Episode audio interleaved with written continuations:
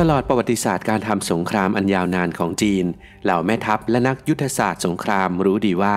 การใช้เพียงกำลังเข้าห้ามหัน ไม่อาจนำมาซึ่งชัยชนะ กลยุทธ์และเล่อุบายต่างๆ ก็มีส่วนสำคัญ จึงเกิดเป็นเรื่องราวของการใช้กลยุทธ์สุดแปลกของเหล่าอัจฉริยะทางสงคราม ที่ช่วยวิกฤต และทำให้กำชัยชนะอย่างง่ายดาย วันนี้อับดุลไททูบจึงรวบรวมเอา 5 เรื่องเล่ากลยุทธ์สงครามสุดแปลกของจีน ที่น่าสนใจมานำเสนอทุกท่านครับ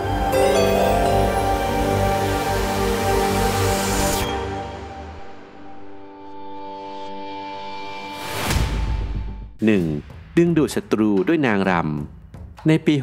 623 ชายเศร้า แม่ทัพแห่งราชวงศ์ถังต้องรับมือกับการรุกรานตามแนวชายแดนจากจักรวรรดิถูอี้หุน จักรวรรดิที่ก่อตั้งจากการที่กลุ่มคนจากชนเผ่าเซียนเปย เอาชนะเผ่าเชียง และรวบรวมเผ่าเล็กๆ อีกประมาณ 100 เผ่าเข้าไว้ด้วยกัน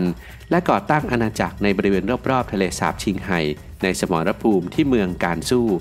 องทัพของราชวงศ์ถังด้อยกว่าทั้งด้านกำลังพลและชัยภูมิ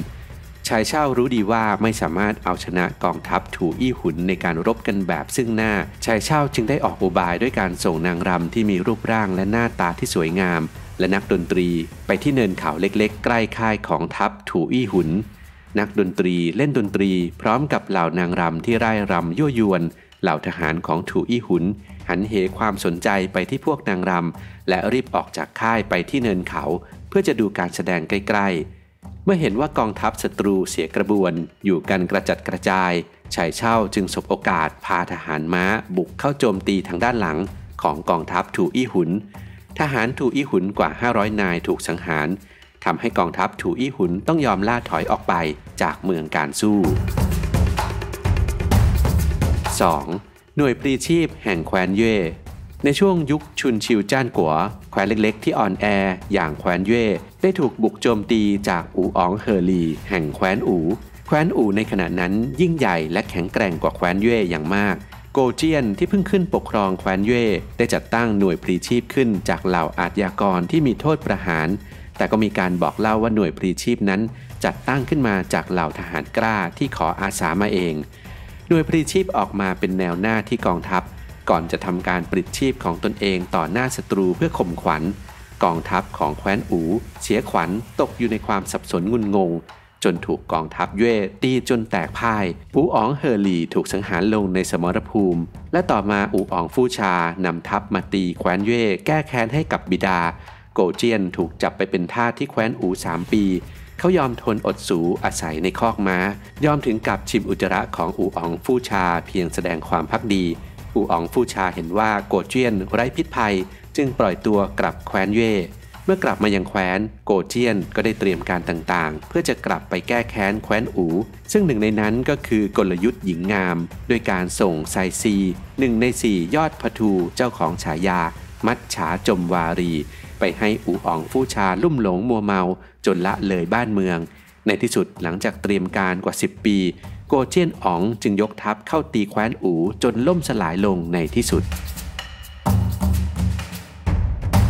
3. รอดจากการปิดล้อมเพราะความหึงหวง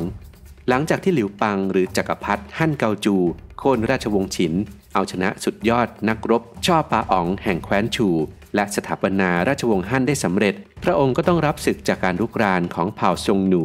ชนเผ่าเร่ร่อนทางตอนเหนือของดินแดนอารยธรรมจีน ซึ่งในเวลานั้นมีกำลังเข้มแข็งกว่าราชวงศ์ฮั่นมาก ด้วยทรงหนูแต่เดิมก็มีความสามารถในการรบที่เก่งกาจผนวกกับในเวลานั้นทรงหนูผู้ที่มีผู้นำที่เกรียงไกรอย่างโมดู ผู้ซึ่งพิชิตและรวบรวมเผ่าเร่ร่อนต่างๆ ให้เป็นปึกแผ่น ในพงศาวดารของราชวงศ์ฮั่นบันทึกว่า กองทัพของชงหนูที่บุกมามีจำนวนถึงประมาณ 4 0 0แสนคน ในช่วงเวลาที่อาณาจักรยังไม่มั่นคง กองทัพยังบอบช้ำ และยังไม่สามารถฟื้นตัวจากสงครามสำราญจักรพรรดิฮั่นเกาจู ยังได้สั่งประหารแม่ทัพคนสำคัญอย่างหานสิ้นไปด้วยความระแวง กองทัพฮั่นที่อ่อนแอและขาดแม่ทัพ จึงพ่ายแพ้ราบคาบ ถูกตีไล่ต้อนและโดนล้อมปิดตายไว้ แต่ก่อนที่จะพ่ายแพ้และถูกสังหารจนหมด กองทัพฮั่นก็สามารถหนีออกจากวงล้อมมาได้ โดยมีเรื่องเล่าว่าเฉินผิงอัครมหาเสนาบดี และที่ปรึกษาของจักรพรรดิฮั่นเกาจู รู้ดีว่าไม่สามารถเอาชนะและตีฝ่าศัตรูได้ด้วยกำลัง เขาจึงออกอุบายให้จิตรกรวาดภาพผู้หญิงที่งดงามที่สุด เท่าที่เขาจะจินตนาการออกและลอบส่งรูปภาพนั้นไปให้ภรรยาเอกของโมดู พร้อมข้อความว่า จักรพรรดิฮั่นเกาจูขอยอมแพ้ และขอส่งสาวงามในภาพไปเป็นนางสนม เมื่อภรรยาเอกของโมดูเห็นความงดงามของหญิงสาวในภาพ ก็เกิดความหึงหวง นางจึงไปหาสามี และขอให้เขายกเลิกการล้อมทันที โมดูตามใจภรรยาจึงถอนกำลังกลับไป จักรพรรดิฮั่นเกาจูและกองทัพ จึงรอดจากวิกฤตครั้งนี้ไปได้ 4. เพียงแค่เห็นหน้าศัตรูก็ขยาด ในวรรณกรรมเรื่องสามก๊กสุมาอี้แม่ทัพคนสำคัญของวุยก๊ก และหลังยุคที่โจโฉสิ้นไปแล้วสุมาอี้ก็กลายเป็นคู่ปรับที่สำคัญของคงเบ้ง ในสึกครั้งหนึ่งสุมาอี้ถูกคงเบ้งหลอกให้ติดอยู่ช่องเขา และถูกจุดไฟเผารอบด้านพร้อมกับบุตรชายทั้งสอง แต่ทว่าฝนเกิดตกลงมาอย่างไม่คาดคิดทำให้ทั้งสามนั้นรอดชีวิตออกไปได้อย่างปาฏิหาริย์แม้ว่าจะรอดชีวิตออกมาได้ แต่นับตั้งแต่นั้นสุมาอี้ก็คิดขยาดคงเบ้งในยามคับขันครั้งหนึ่ง สุมาอี้กำลังยกทัพมาประชิดเมืองเสเสีย ซึ่งมีแต่สเสบียงกับทหารเพียงแค่ 2,500 นายคงเบ้งรู้ดีว่าสู้ไม่ได้ จะถอยหนีก็ไม่ทันจำเป็นต้องหาทางซื้อเวลา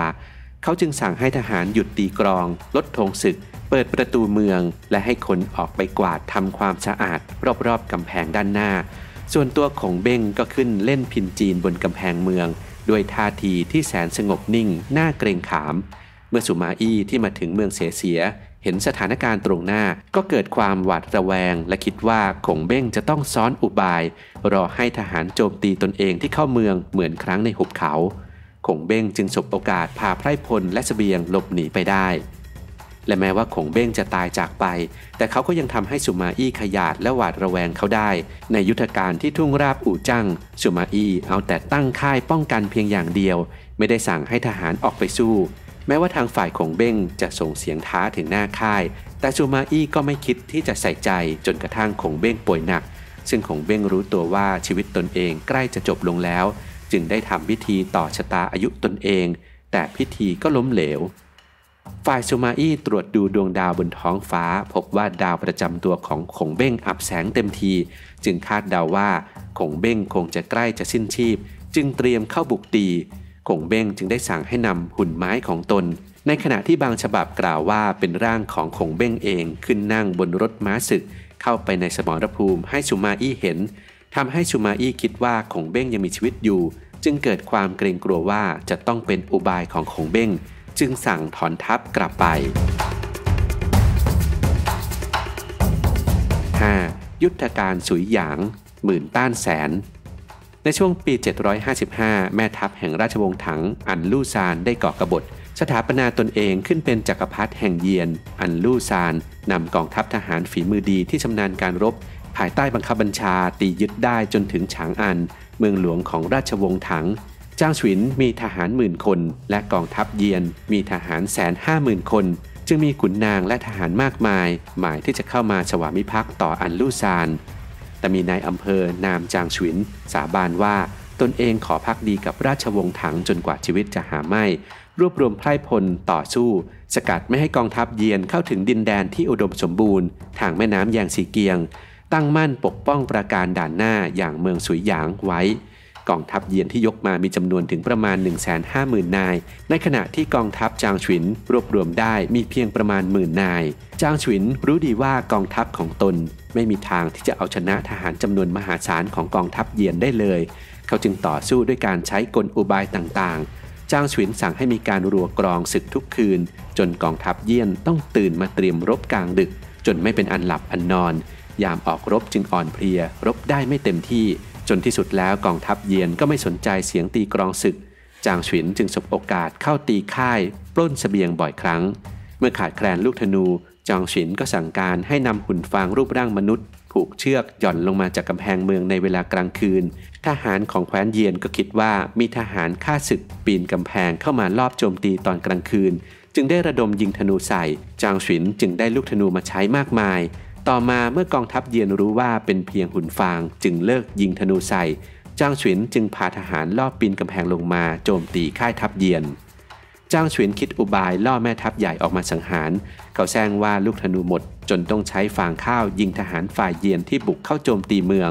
เมื่อเห็นว่ากองทัพของจางฉวินคงจนตรอกแล้ว แม่ทัพใหญ่ของทัพเยียนจึงออกศึกเป็นแนวหน้าทำทัพเข้าตีเมืองเอง ขณะนั้นผลแม่นธนูที่ซุ่มรออยู่แล้ว จึงยิงธนูเข้าใส่ตาซ้ายของแม่ทัพใหญ่ จนบาดเจ็บสาหัสต้องถอยทัพกลับเข้าค่ายไปพักฟื้นจางฉวินยังแซงว่าตนจะยอมทิ้งเมือง โดยขอให้ถอนทัพถอยไป 30 ลี้ ให้ฝ่ายจางฉวินหลบหนีออกจากเมืองพอเห็นทหารเยียนถอยไป ฝ่ายจางฉวินก็ส่งทหารออกเผาค่ายร้างของฝ่ายเยียนที่ตั้งล้อมเมืองจนพินาศ สุดท้ายเป็นที่น่าเสียดาย แม้ว่าจางฉวินจะชันฉลาดคิดกลยุทธ์ต่างๆ มาต่อสู้ จนสามารถต้านทานทัพเยียนที่มีจำนวนมากกว่า ให้ต้องล่าถอยไปได้หลายต่อหลายครั้ง แต่ในที่สุดทัพเยียนก็ใช้วิธีปิดล้อมเมืองให้ขาดแคลนอาหารอดตาย แม้ว่าจะมีราชองค์การให้เจ้าเมืองรอบๆ ส่งกำลังพลและเสบียงให้จางฉวิน แต่ก็ไม่มีใครปฏิบัติตาม ในท้ายที่สุดกองทัพของจางฉวินก็เหลือเพียงแค่ 400 นาย และพ่ายแพ้ไปในที่สุด แต่เพราะกลยุทธ์ต่างๆ ของจางฉวินที่บันทอนจนกองทัพเยียนเสียหายอย่างหนัก กองทัพของราชวงศ์ถังจึงมีโอกาสตีโต้กลับ จนปราบกบฏได้สำเร็จ